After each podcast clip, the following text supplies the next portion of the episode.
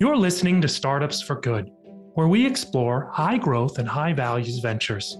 I am your host, Miles Lassiter, co founder and CEO of Purpose Built, a venture studio focused on human potential.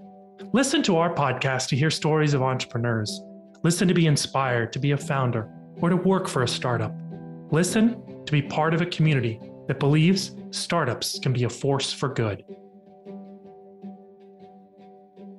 On today's episode of Startups for Good, I speak with Rafi Levy, who's the founder and CEO of DOTS, which stands for Data of the Soil.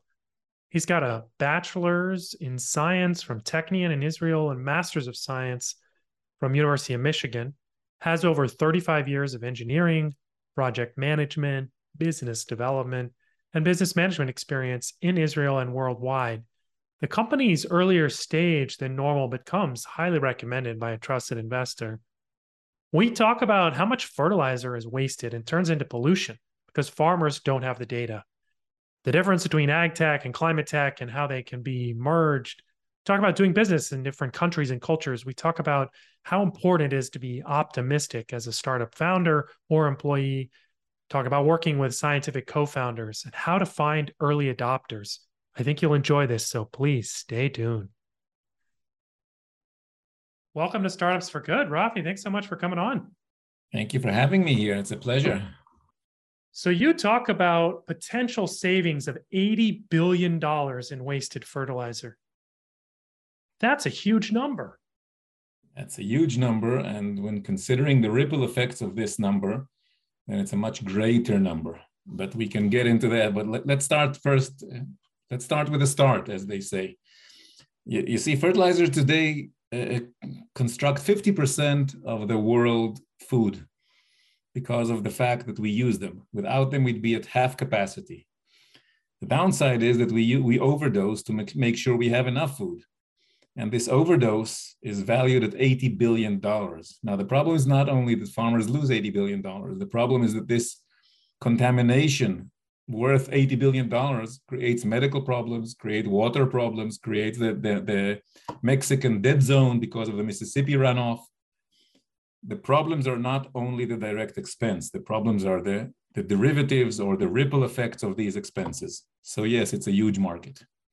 So what's the traditional solution for farmers to decide whether or not they have enough fertilizer you'd be surprised, but the traditional solution is the, the, the application uh, protocols given by the fertilizer companies and sometimes by the seed companies, which tell you to give a given quantity per unit area at, at uh, predefined periods along the, the plant's uh, life cycle.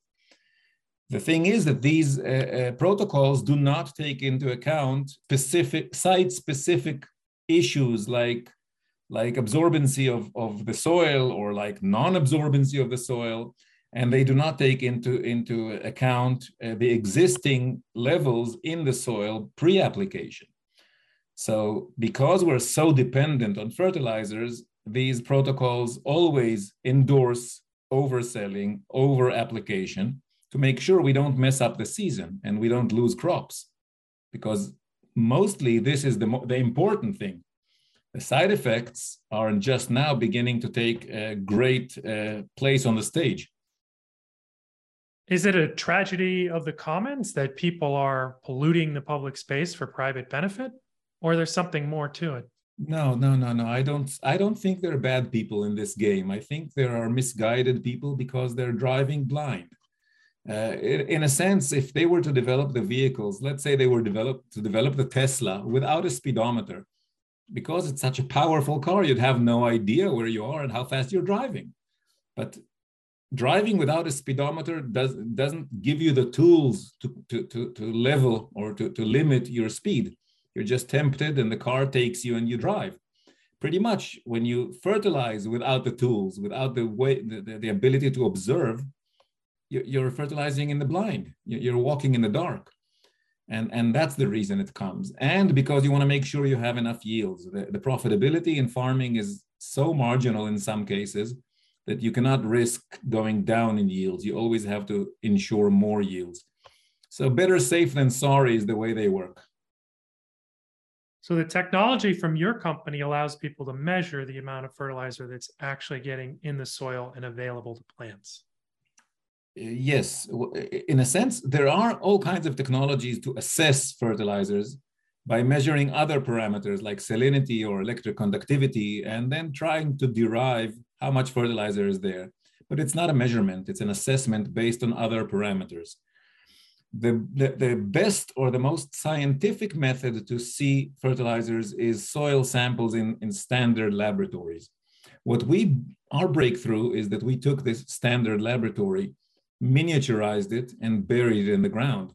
And our technology unlike other technologies, which are uh, elect electroselective uh, uh, diodes or, or uh, ion selective electrodes, our technology can stay in the ground for years without deterioration and without drifting in the readings.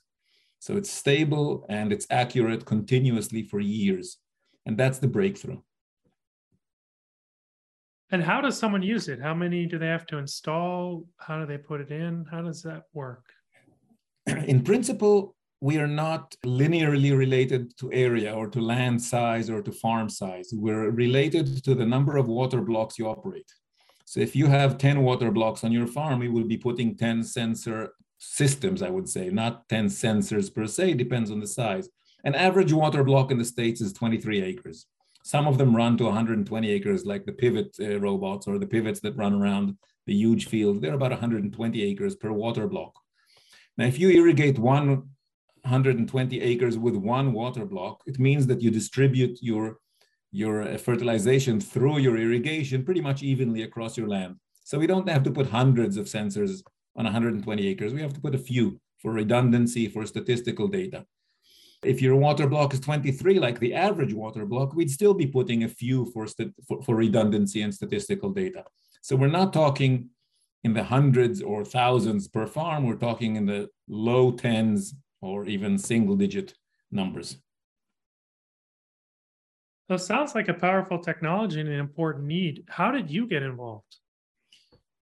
Well, my story, uh, as they say, I should thank COVID because I was running my own business and I was traveling half the world back and forth from Israel. I'm located in Israel. And I was traveling back and forth until COVID shut me down. And after a few months, someone approached me and said, Why don't you try something new? And they connected me to three scientists from the academy, two professors and one PhD uh, graduate.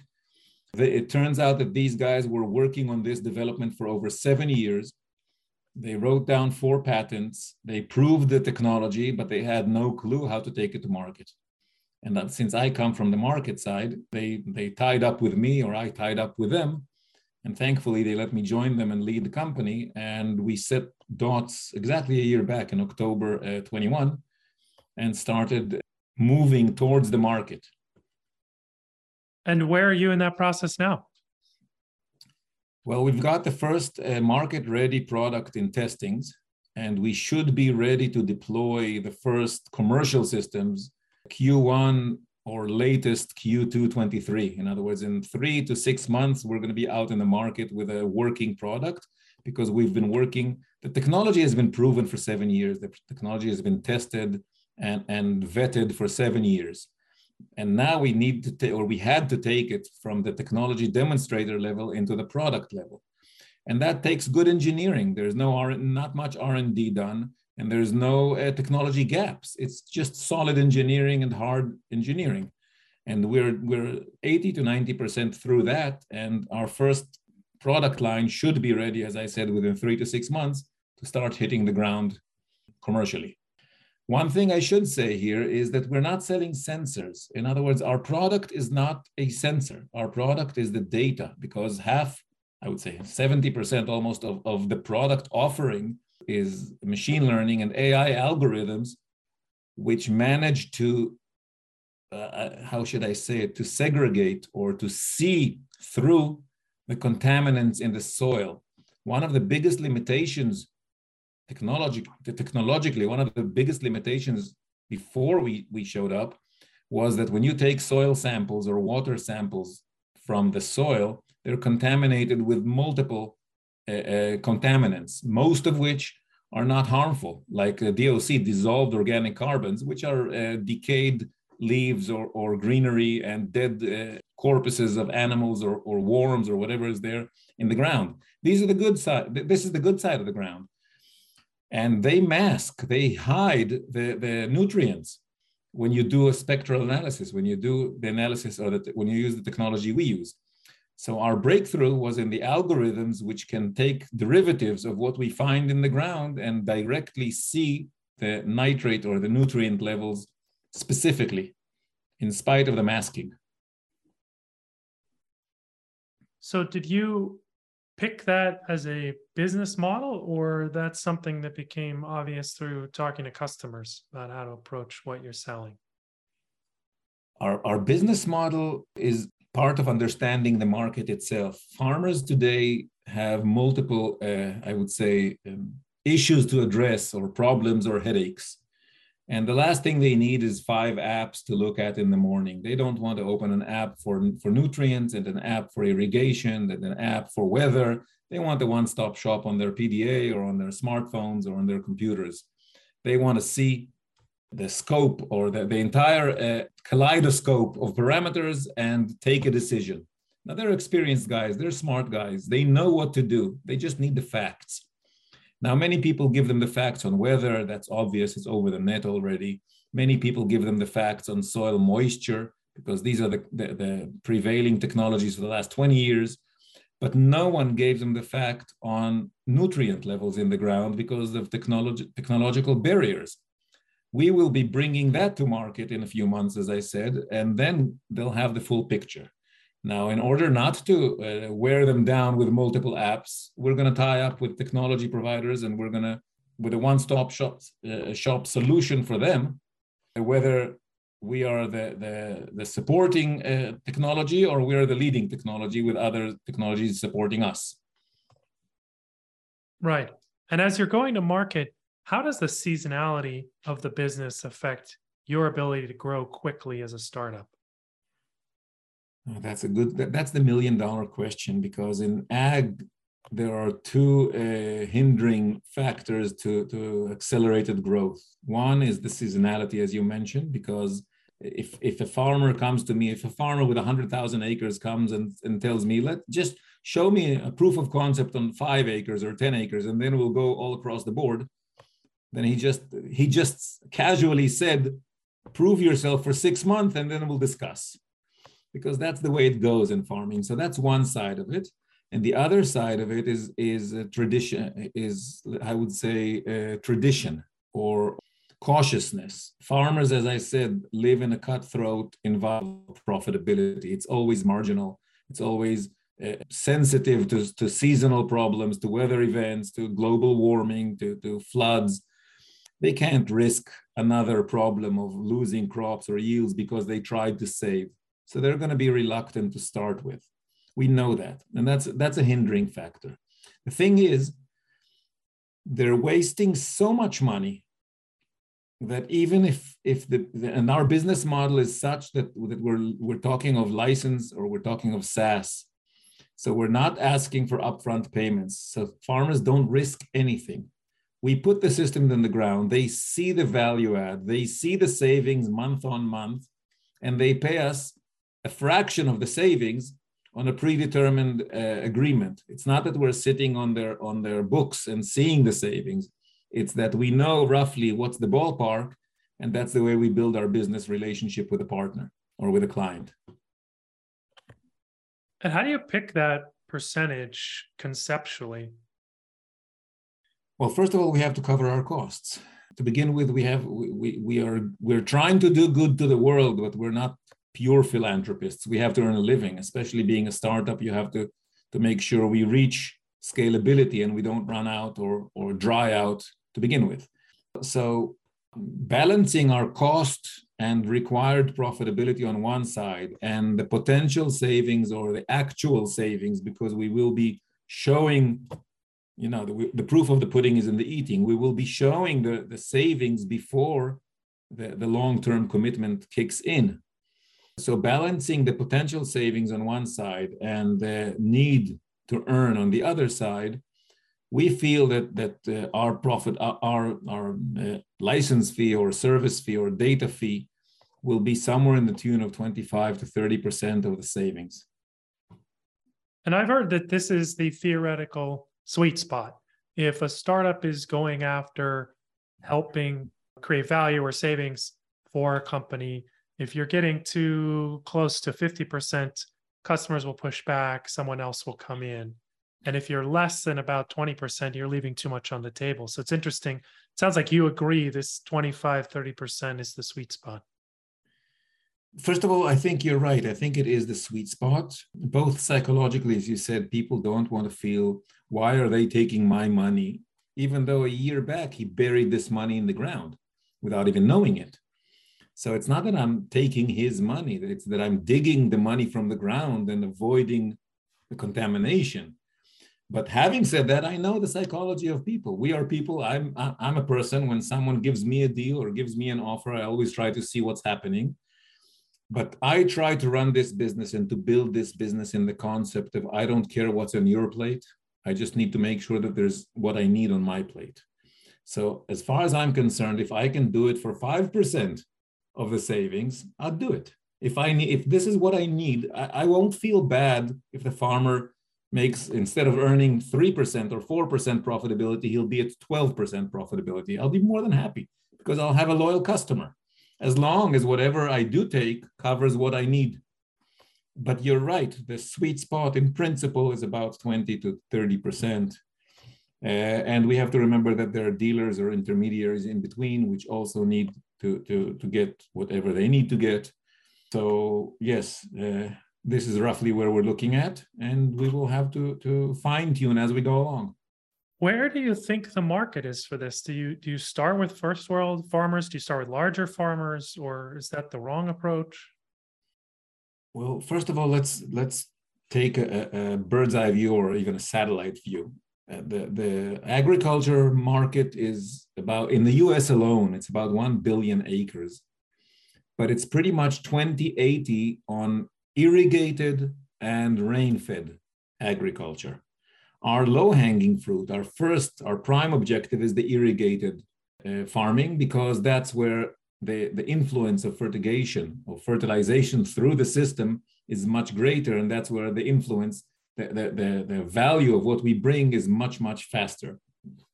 We have value on rain-fed territory as well, but that's more value to the seed companies and the fertilizer companies, which can improve on their products, knowing the, the, the, the ground behavior in each and every farm.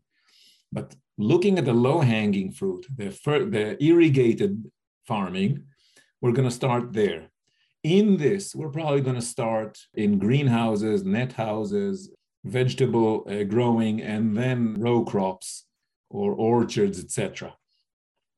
We've done tests on tomatoes. We've done tests on, on bell peppers. We've done tests on wheat. We've done tests on, on multiple uh, crops.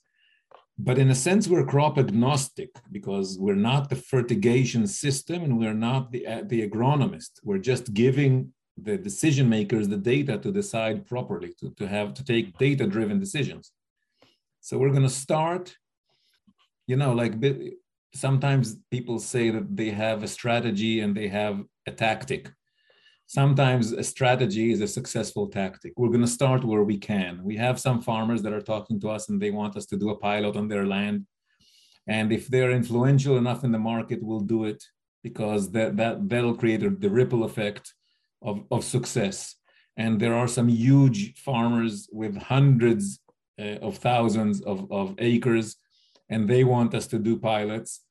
And honestly, it's a bit concerning at this point. It would be much safer for me to take such a commitment in six to, to eight months, not today. Today, I prefer to start with an average farm, 400 acres, 600 acres. The average farm in the US is 440 acres, roughly.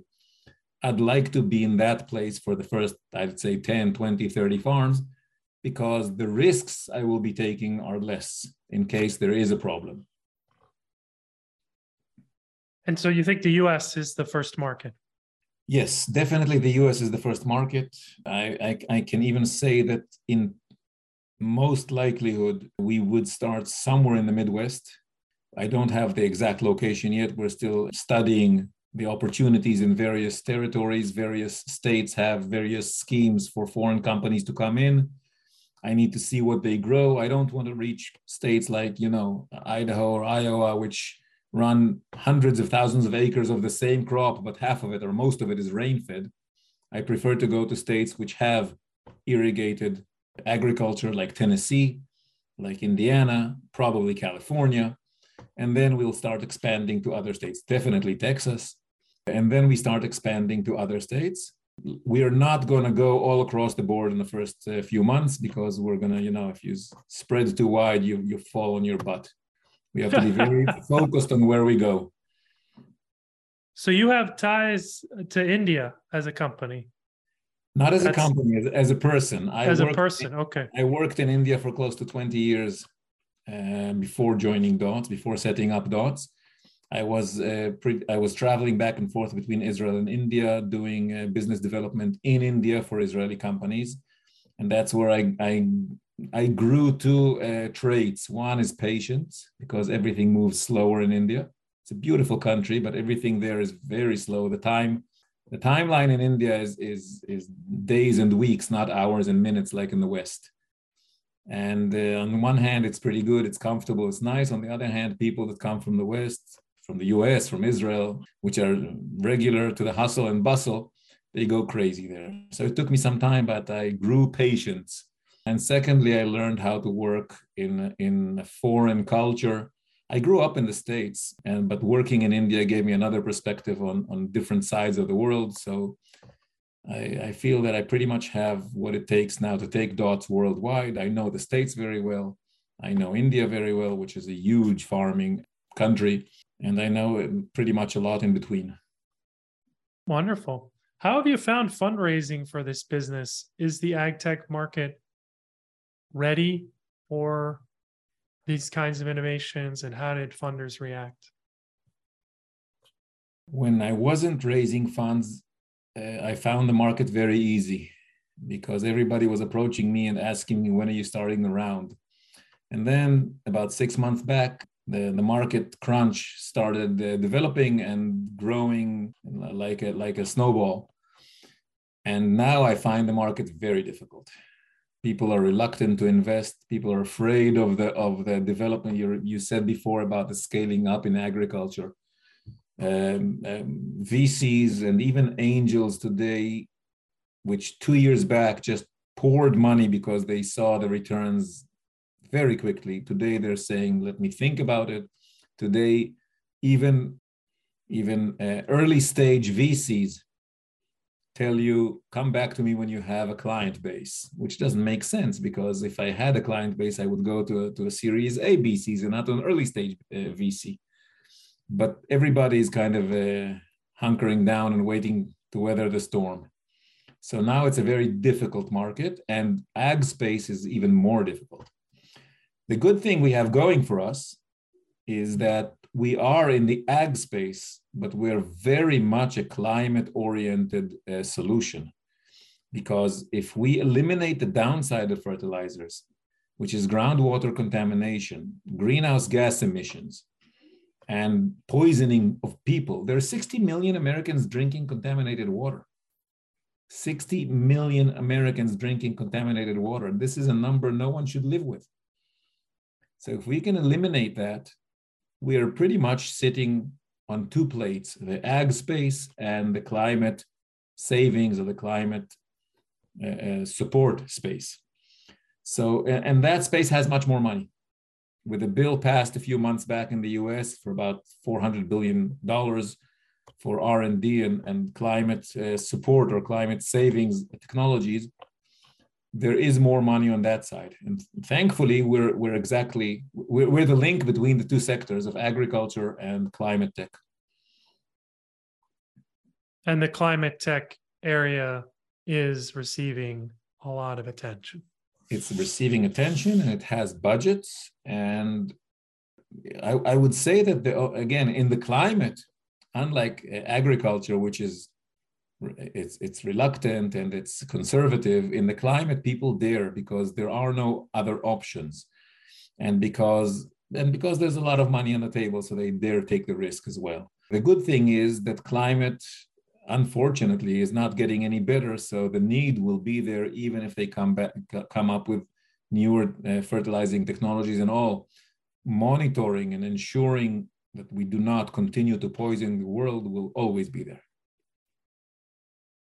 And this mission of climate and you know not polluting, this is resonating with investors and yes. with partners.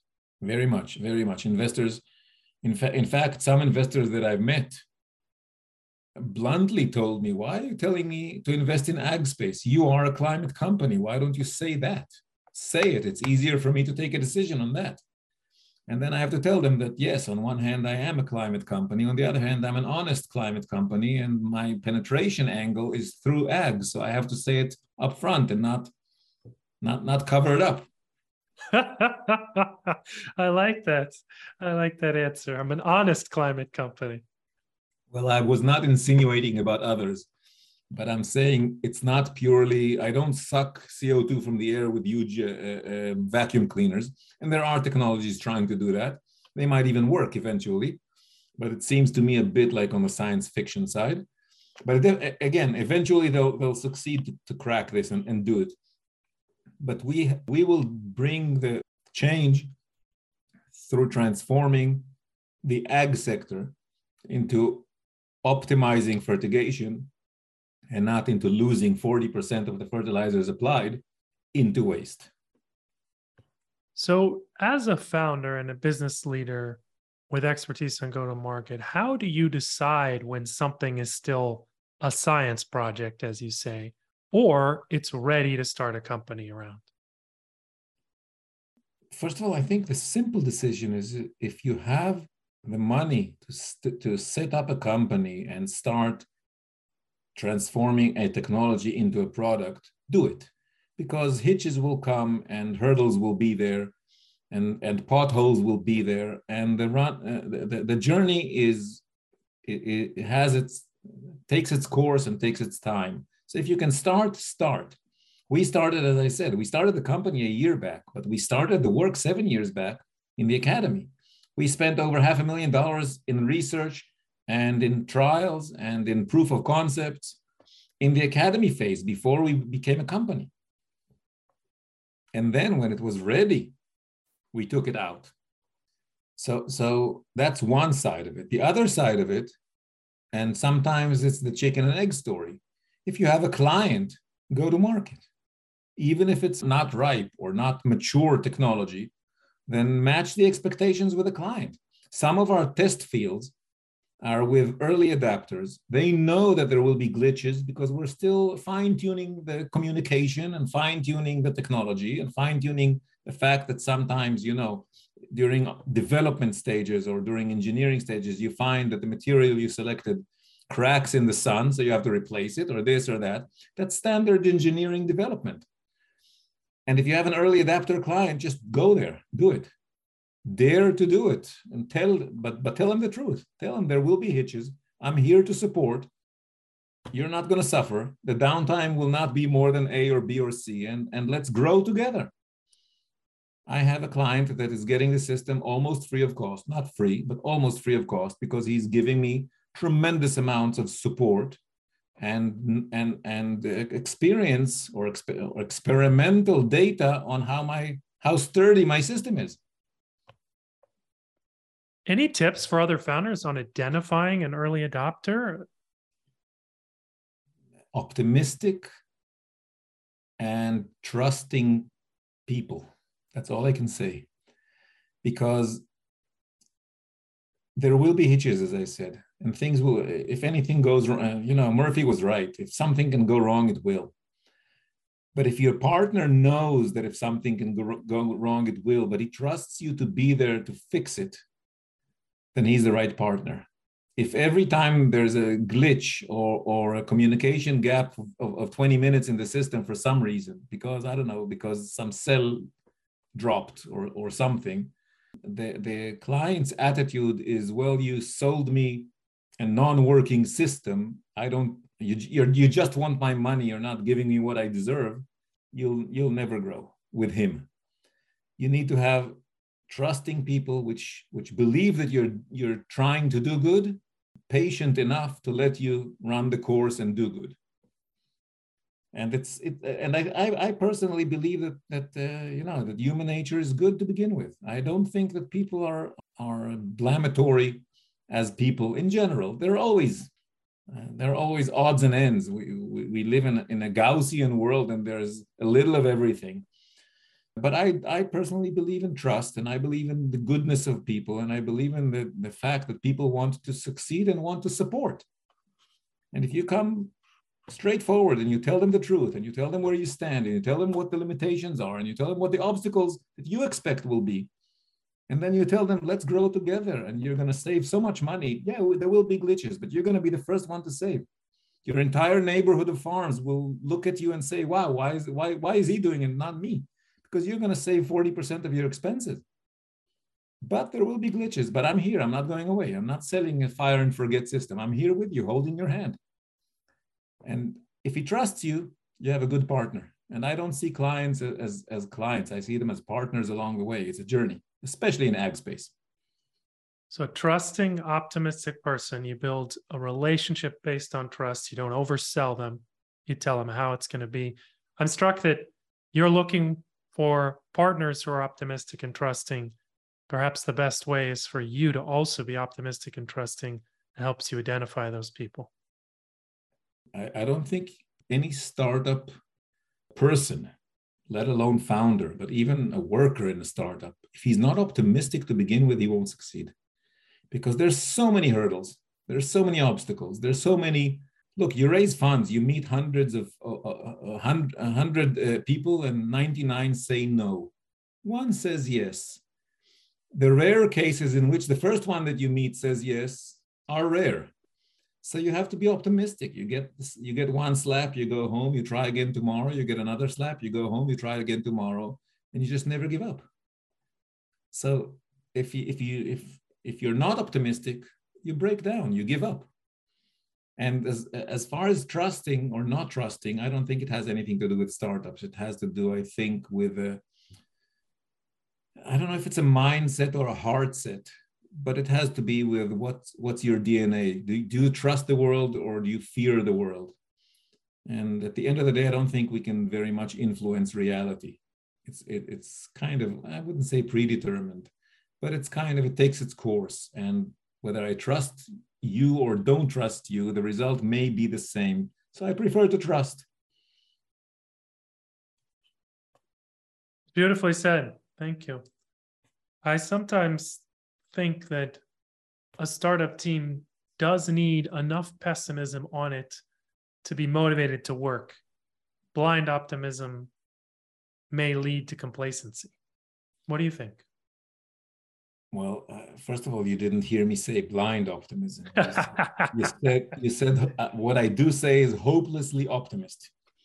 My wife always says, You're so optimistic, you never plan for the worst. And I say, no, no, no, I'm so optimistic because I completed planning for the worst and now I hope for the best. I always plan for the worst, but then I put it aside in the drawer. It's pretty much like a contract. You sign it, and if you if you signed a good contract, you never read it. You never read it again. It's in the drawer. You never see it again. If you signed a bad contract or you found the wrong partner to sign up with, then all you're going to do is, is work on the contract and not on anything else. I don't believe in in placency. I don't believe in in uh, blind optimism. I definitely believe that when you finish it, when you run a test and it fails, you sit down, you say, "Well, let's let's recover because tomorrow it's going to go right." Now, it's not a gambling attitude. It's not you gamble. It's not a lottery ticket that you continue to buy and hope for the best. No, you have to analyze. You have to debrief. You have to figure out what went wrong but you also have to have a gut feeling tomorrow is going to be a better day otherwise you you break down and and i don't think it leads to tranquility it leads to it leads to energy and pessimism leads to depression i would say to depression in, in the work sense not in the psychological sense if you say look we failed three times there's no way to do this you're not going to succeed the fourth If you say we failed three times, now we know what not to do. The fourth is going to be right. Then you're going to succeed the fourth. I think it was Benjamin Franklin that said, I've never failed in anything. I just found, found 10,000 ways that don't work. I think it's often credited Edison. Edison, you're right. Edison, you're right. Yeah. By yeah, beautifully said. I, I, think that's that's well spoken. If I can turn the clock back a little bit to how you chose to work with your co-founders, were you looking for a similar philosophy like this, or there other things that you did to make sure it was the right fit? Well, first of all, when when they when I was offered to, to join Dots and to found Dots with them, first thing I said to them is, "Let me learn this because I'm not from the ag space." And I took about five months to do my homework on the ag space. And then I came to them and I said, "Look, this is what I learned. The only thing I can tell you is two things. One, I come to work, and two, I'm not, I don't have ego issues. I I know." How to tell you, listen, I don't understand, or listen, I need your help. I'm not uh, driven by ego. By the way, that's one thing in any business, but definitely in a startup. Park your ego at home, go to work without it. Because when you bring ego to office, you never succeed with anything, just fighting. And luckily for me, my founding partners pretty much have the same attitude because again maybe it's fate maybe Let's go back to India for a minute. Maybe it's karma. It's predestined. It has to be. They're good people. They're they're trusting people. They're honest people. They're hardworking people. Uh, they've done a beautiful job. And lucky for me, and that's not always the case with with technological founders, which fall in love with their solution. They totally let go. They said, "Take it. We're here to build it with you, but you lead." We're not going to tell you what to do because we we know how to research and publish papers. We don't know how to make a business. That your that's your job. And it's working great together. We've been together for a year. We've been talking since January 21 because we, we've been dating for about five months. As I told you, I did my homework and we've been dating until we decided to set this up. And we've been running for uh, over a year together and it's working beautifully. I'm glad to hear that. Any tips for other founders on how to take a technology out of the academy and bring it into a company? Honestly, I don't have tips. I can tell you one thing. Israel has, you know, you know, sometimes there's something called a halfway house in in other domains. And after after hospitalization or after mental breakdowns, there's a halfway house in which you kind of recuperate and go to market and go back to, to, to civilization, let's say after you were hospitalized or something. In Israel, there's there's a transition entity. There's there's sort of accelerators. And now accelerators exist everywhere. They exist also in US and in Europe. There are acceler- uh, startup or high-tech accelerators. The beautiful thing in Israel is that these accelerators do this matchmaking process. In other words, I was introduced to the DOTS technical founders by the accelerator, and they've walked us through for about six months re- literally uh, they, they first of all they were the matchmakers and secondly they were kind of marriage counselors to make sure that the team uh, atmosphere builds up that the team expectations builds and that we, we develop jointly the tools to run a business whether it's the business side of building the, the startup whether it's the legal side support. In other words they kind of took the technology from the academy put it in a limbo, put it in, in, in, a, in an escrow where they made sure that we learn how to handle it and then they gave it to us to handle. And, and these uh, transition pipes or transition support systems have pretty good success, uh, track record. They've got they've got pretty good. I can tell you the one that we we've been working with. I think they had something like 21 technologies taken out to the market and about 16 or 17 of them are still running after two or three years. That means a pretty good success rate in startup world where 95 shut down because they fail. Thank you for that. Anything else that you'd like to share with potential future founders about how to be successful again, uh, the, what I can tell you from my humble experience, patience, trust, do your homework. There's a lot to learn, regardless how much of an expert you are in whatever you do. You might be the best uh, electro-optical engineer or the best cyber uh, software developer. It doesn't mean you know anything about fundraising or anything about, or, or you know little, not anything. Everybody knows something. But there are so many disciplines in a company in general and in startups, even more, I would say, that just take your time, trust people, leave your ego at home. Don't be afraid to raise the flags of I need help or I don't know. Not knowing, I, I used to say when I was working in India that sometimes, in some cases, stupidity is a virtue because telling people I don't know buys you time one of the problems with people is that their ego drives them and when you ask them something they don't know they just generate a, an, an answer which may be way off track and they they miss they either burn themselves because if you know the the domain then you feel then you see that they don't know and if you don't know the, dom- the domain then they throw you off track. So it's not it's not a, a it's not a shame and it's not weakness to say i don't know give me time to learn or i don't know i need support.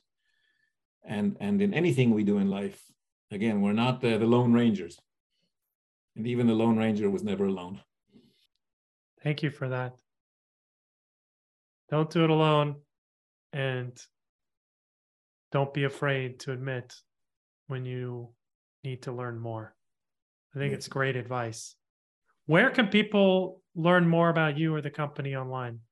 They can find me on LinkedIn. They can find the company on LinkedIn or on the web. I'm here.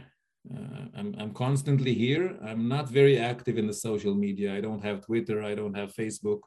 I'm old school in that sense, but I do. Def- I definitely have LinkedIn because it's a working tool.